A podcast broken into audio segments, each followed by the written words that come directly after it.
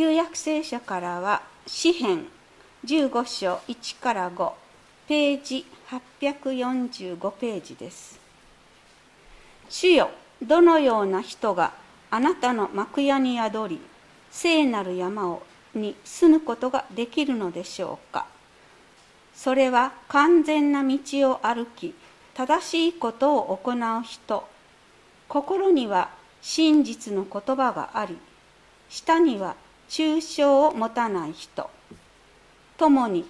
災いをもたらさず親しい人をあざけらない人。主の目にかなわない者は退け死を恐れる人を尊び悪事をしないとの誓いを守る人。金を貸しても利息を取らず賄賂を受けて無実の人を陥入れたりしない人。これらのことを守る人は常しえに揺らぐことがないでしょう。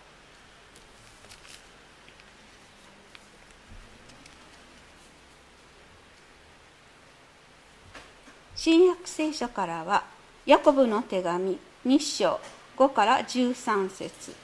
ページ422ページです。私の愛する兄弟たちよく聞きなさい。神は世の貧しい人たちをあえて選んで信仰に富ませ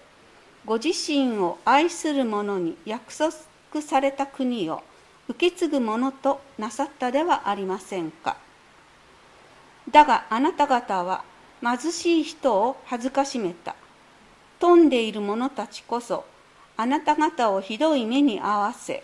裁判所へ引っ張っていくではありませんか。また彼らこそあなた方に与えられたあの尊い名を冒涜しているではないですか。もしあなた方が聖書に従って隣人を自分のように愛しなさいという最も尊い立法を実行しているのならそれは結構なことです。しかし人を分け隔てするならあなた方は罪を犯すことになり立法によって違反者と断定されます。立法全体を守ったとしても一つの点で落ち度があるなら全ての点について有罪となるからです。勧誘するなと言われた方は殺すなとも言われました。そこでたとえ勧誘はしなくても人殺しをすればあなたは立法の違反者になるのです。自由をもたらす立法によっていずれは裁かれるものとして語りまた振る舞いなさい。人に憐れみをかけない者には憐れみのない裁きが下されます。憐れみは裁きに打ち勝つのです。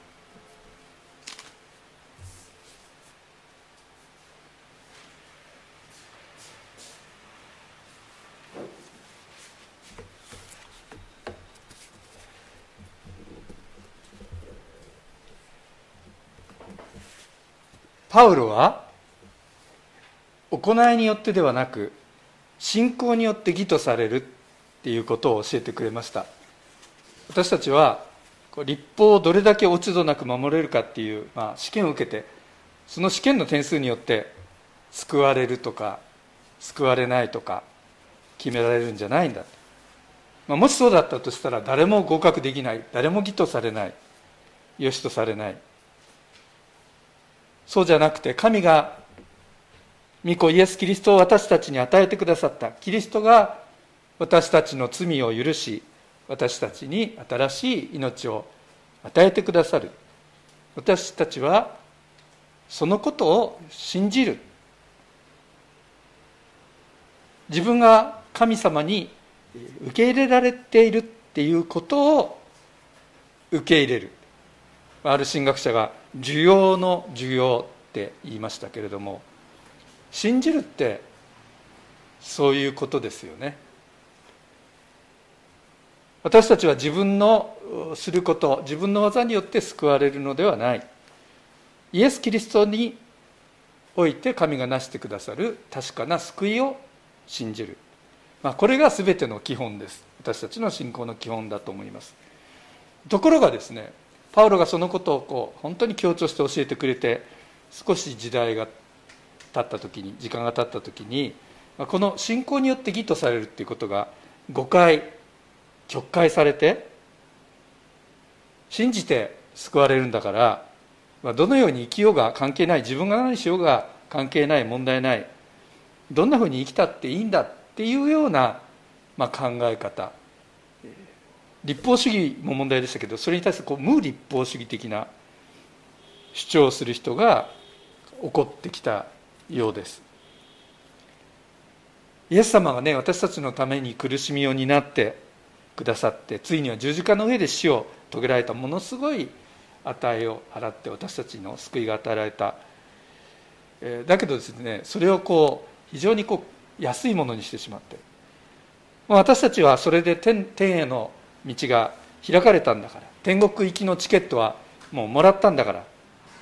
だから、まあ、この世では同意教が関係ない好き勝手に、まあ、罪を重ねて暮らしてしまっても、まあ、許されるんだからと。我々自由なんだ解放されてるんだと。いうような生き方。それでいいんだろうか。それはイエス様がもたらしてくれた福音の正しい受け取り方って言えるんだろうか。この今日与えられているヤコブの手紙はそういう教会に向かって教えます。行いが伴わないなら信仰はそれだけでは死んだものです。というんです。自分は信仰を持っているという者がいても行いが伴わなければ何の役に立つだろうか、まあ、これがヤコブの手紙の主張です。目の前にお腹がペコペコで弱ってる人がいるのに神様あなた愛してます。大丈夫です。って言うだけで何かを食べさせてあげるっていうことをしないんだったらその神の愛への信仰っていうのが何の役に立つのか。そのことを強く迫る。まあナイフのようにですね鋭さを持って我々に迫ってくるのがヤコブの手紙って言えると思います。ですからまああんまり好んで読みたくなるような読んでこう慰めをすぐ得られるようなそういう書ではないかもしれません。だけど我々の信仰が日常の生活の実践において生きて働くものとなるためにこの手紙はやっぱり大事なんですよね。今日の箇所の直前でヤコブは一つの例を挙げるんです。で今日の箇所っていうのは、まあ、その例を受けて語られているところっていうふうに言うことができます、まあ、こんな話をするんですね。あなた方の集っているところにあなた方の集会に金の指輪をはめてきらびやかな服を着た人が入ってきました。それから非常にみすぼらしい格好をした人が入ってきました。集っている人たちはそのいかにもお金持ちの人にま喜んでですねさあどうぞどうぞよく来てくださいました。こっちお入りください。こっちお座りくださいといい席に案内して。一方そのみすぼらしい身なりの人に、えー、あんたここ立ってなさいと。ここ座ってなさいと。いう態度をとった。まあ、これは例として語っていますけども全く架空の仮想の話っていうことじゃないですね明らかに。実際にそういうことがこう見られるっていうようなことだったでしょう、まあ、そうそういうことがあっただろうなと想像するのは社会においてはですねそれはもう普通に起こっていることだったからです。金持ちと貧乏人の格差っていうのはもう歴然としてあってもうそれは階級を作っているわけですから同じようにこう上の人と下のように人に同じように接する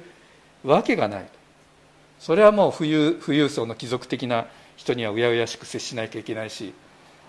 道端で生きているような人にはまあ用心しながらきつく当たると、まあ、これはひどい話っていうんじゃなくて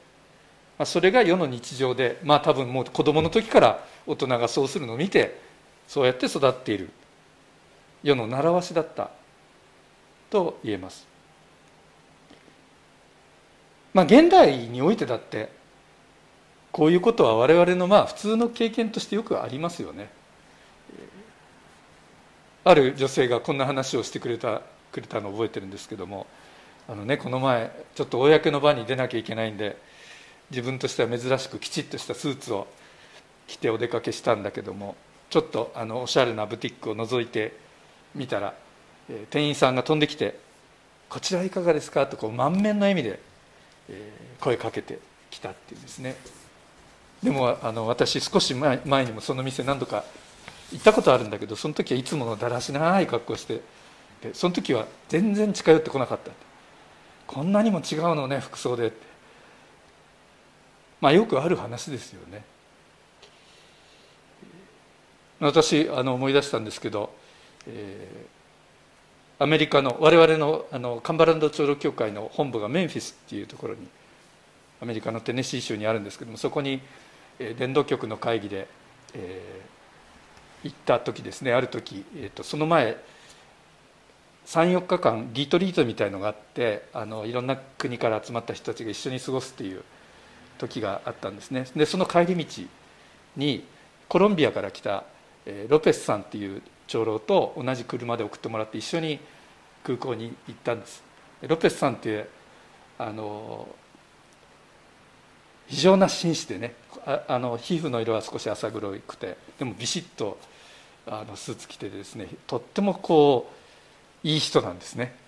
もうあの本当この人これぞクリスチャンっていうような立派な人で私なんかもう自分が恥ずかしくなるような感じでしたけどそれででも仲良くなって話して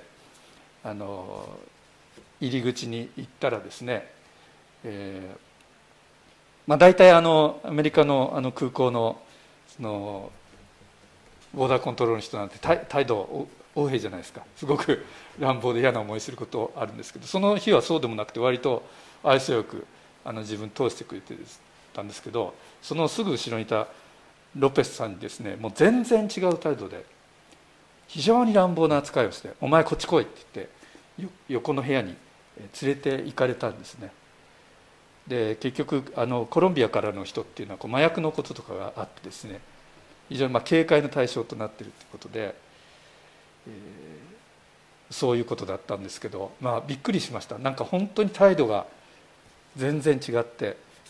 非常に失礼なあの態度なんですね。でロペスさんは紳士ですからもうそれ黙ってじっと耐えて、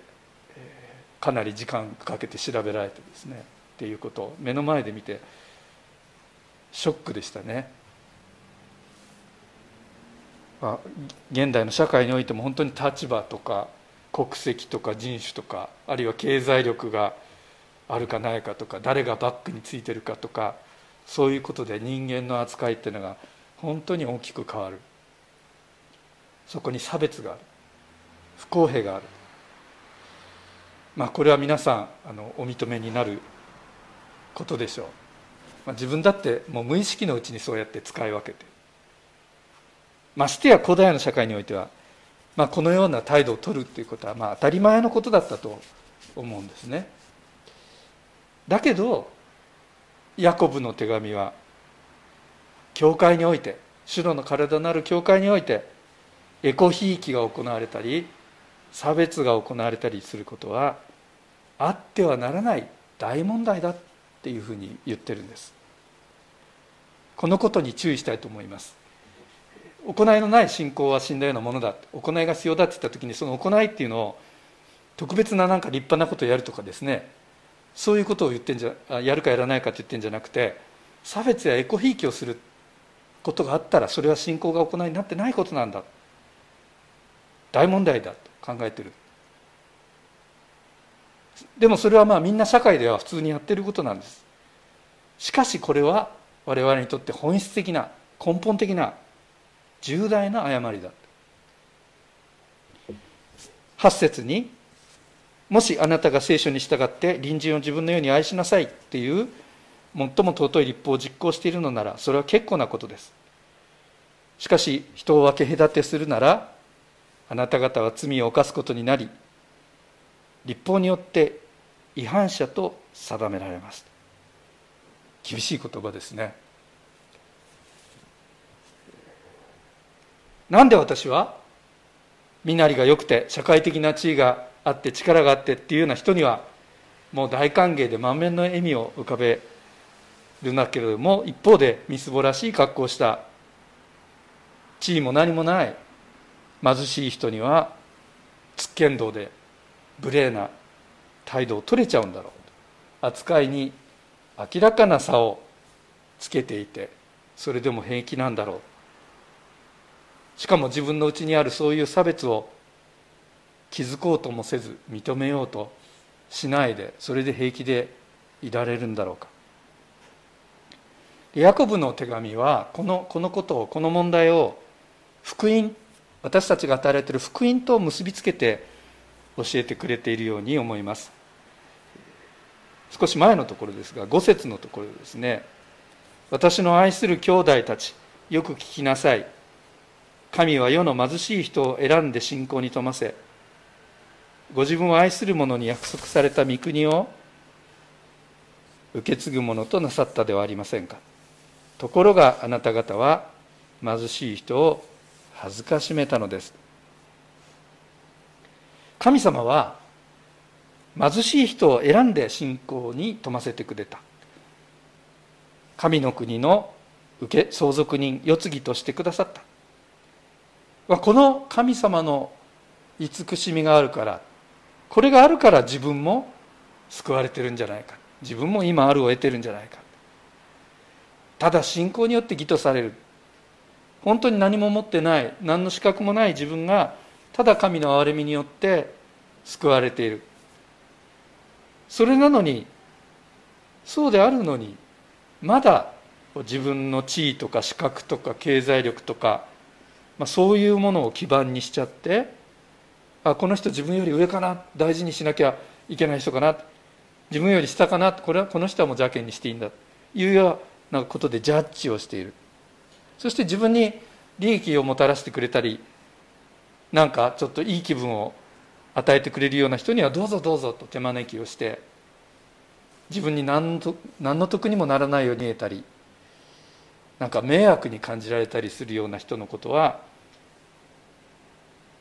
邪険にする。差別をしてしまう。これはおかしくないか？今の5節の一つ前の4節にはこういうふうにあります。あなた方は自分たちの中で差別をし誤った考えに基づいて判断を下したことになるのではありませんか？誤った考えに基づいて判断を下した。何に基づいて判断をするのか。それが大事です。世の中ではそうやってるよ。それが普通だよ。そこが判断の基準ではないんです。誤った考えに基づいて判断しちゃいけない。私たちの判断の基準は神です。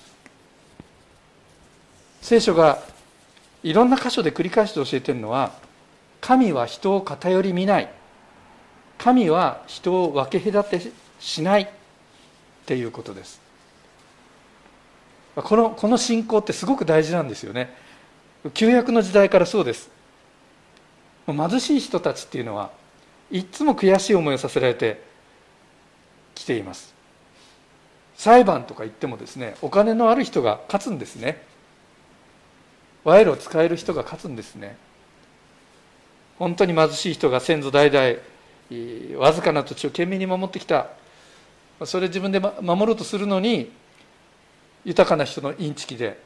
それを取られてしまう。裁判に訴えてもお金持ってる方が勝ってしまう。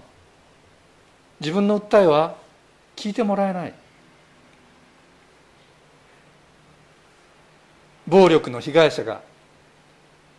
私はあの人にこうやって傷つけられたんです。ひどい仕方で自分の人間としての尊厳を奪われたんです。というそれなのに人々は地位のある人強い方名の通っている人の方になびいてそっちに味方をしていやあの人がそんな悪いことするわけないでしょと言って立場のない人にはあれ嘘言ってるんだ。ああやって騒いでなんかあの儲けようとしてるんだっていうようななじられ方をする、まあ、そうやって二重三重の苦しみを加えられる、まあ、そういうところに置かれた人にとっては神様は人を語り見ない。神様だけは人を偏り見ないんだっていうその真実が本当に最後の砦なんですよね。イエス・キリストにおいてこのことははっきりとされました。もっとはっきりとされました。ヤコブの手紙2章の最初の言葉は私の兄弟たち栄光に満ちた私たちの主イエス・キリストを信じながら人を分け隔てしてはなりません。そこから始まってます。栄光に満ちたキリストこれを信じているだからそれと反するようなことをするな。栄光に満ちたキリストこれが私たちの判断基準です。イエス様が栄光に満ちている。その栄光っていうのはピカピカでもうあの立派なお城で地位の高い人たちだけがそこに入れるっていうようなそこに迎え入れるようなそういう意味での栄光じゃないんですよね。イエス様は馬小屋で生まれて替え羽桶に寝かされて埃にまみれて塵にまみれて動物の匂いもたっぷりついた羊飼いたちが駆けつけてきた時最初の礼拝に駆けつけた時そこでご自身を表されたその栄光なんです。イエス様はご自分のもとに来る人たちのことを見かけとか所持金とか地位とかによって選別しただろうか。大きな寄付をしているような人にはその額に応じた時間面会してあげますよと。そんなこと言っただろうか。とんでもないですよね。エリコの町で、えー、道端で物乞いをしているバルティマイという人がいてこの人は道端でうるさく叫びました。ダビデの子私を憐れんでください。多くの人たちが彼を黙らせようとしました。おうるさいよ。お偉い先生にの邪魔をするな、まあ、社会常識から言えばね物乞いをしている人が立派な先生のところに何か頼むなんて、とんでもないわきまえのない行為になるわけです。ですから止めるのはまあ当然だったでしょう。だけどバルティマイは叫ぶのをやめなかったんですよね。しつこく叫んだ。そしたらイエス様の方から彼を招いたんです。そして彼の願いに応えました。これはもう誰が来ても同じだったと思います。金持ちの青年が相談に来た時もそうだし街道長が来た時もそうだしローマ軍の百卒長が百人隊長が来た時もそうだしそれから長血を患ってて人前にはこう出られない立場の女の人が後ろから触ってきた時だってイエス様はその人のうちに人のうちにあるものを見るのであって外側の格好や視覚で見ることはありませんでした神は人を偏り見ないの現実化それが栄光に満ちておられるイエスです。このイエスを信じるならばそれにふさわしいあなたの行いがある。今朗読された箇所の最後の言葉は「憐れみは裁きに打ち勝つ」という言葉でしたね。憐れみは裁きに打ち勝つ。素晴らしい言葉だなと思いました。この世において尊厳を奪われている人たち。人格を認められないような人たち。邪険にされている人たち。でもその一人一人をちゃんと見つめている。大切に思い見つめている眼差しがある。それが神の現れで憐れみであって栄光のイエス・キリストの憐れみです。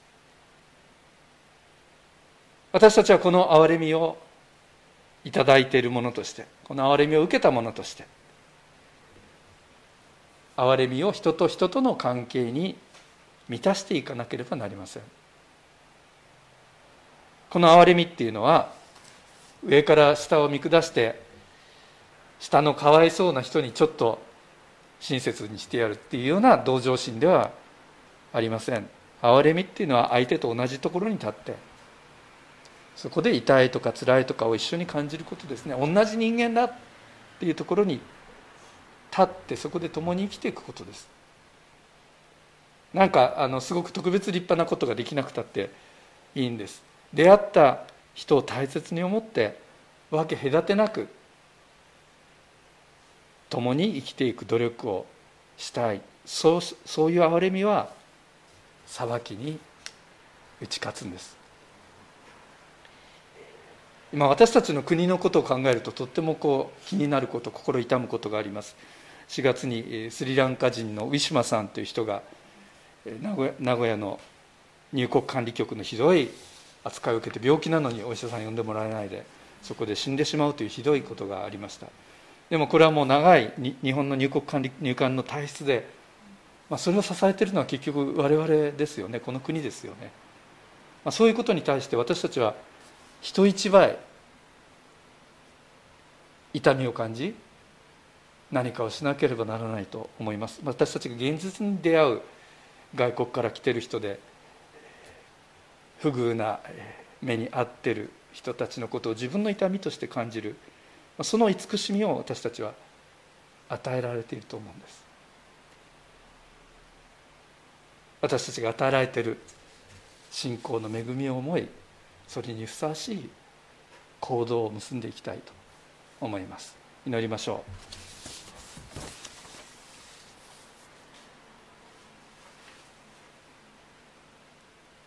兄弟たちよ栄光に満ちた私たちの主イエスキリストを信じながら人を分け隔てしてはならない。アーメン。まさにその通りです。私たちのこの世の基準から判断をして人にこびへつらったりまたひどい態度をしたりそのような愚かさから私たちを解放してください。イエス様が一人一人に出会ってくださったように一人一人に出会っていく私たちとしてください。そしてそのことを通しても神様の慈しみの深さを知ることができますように。イエス様のお名前によってお祈りします。アーメン。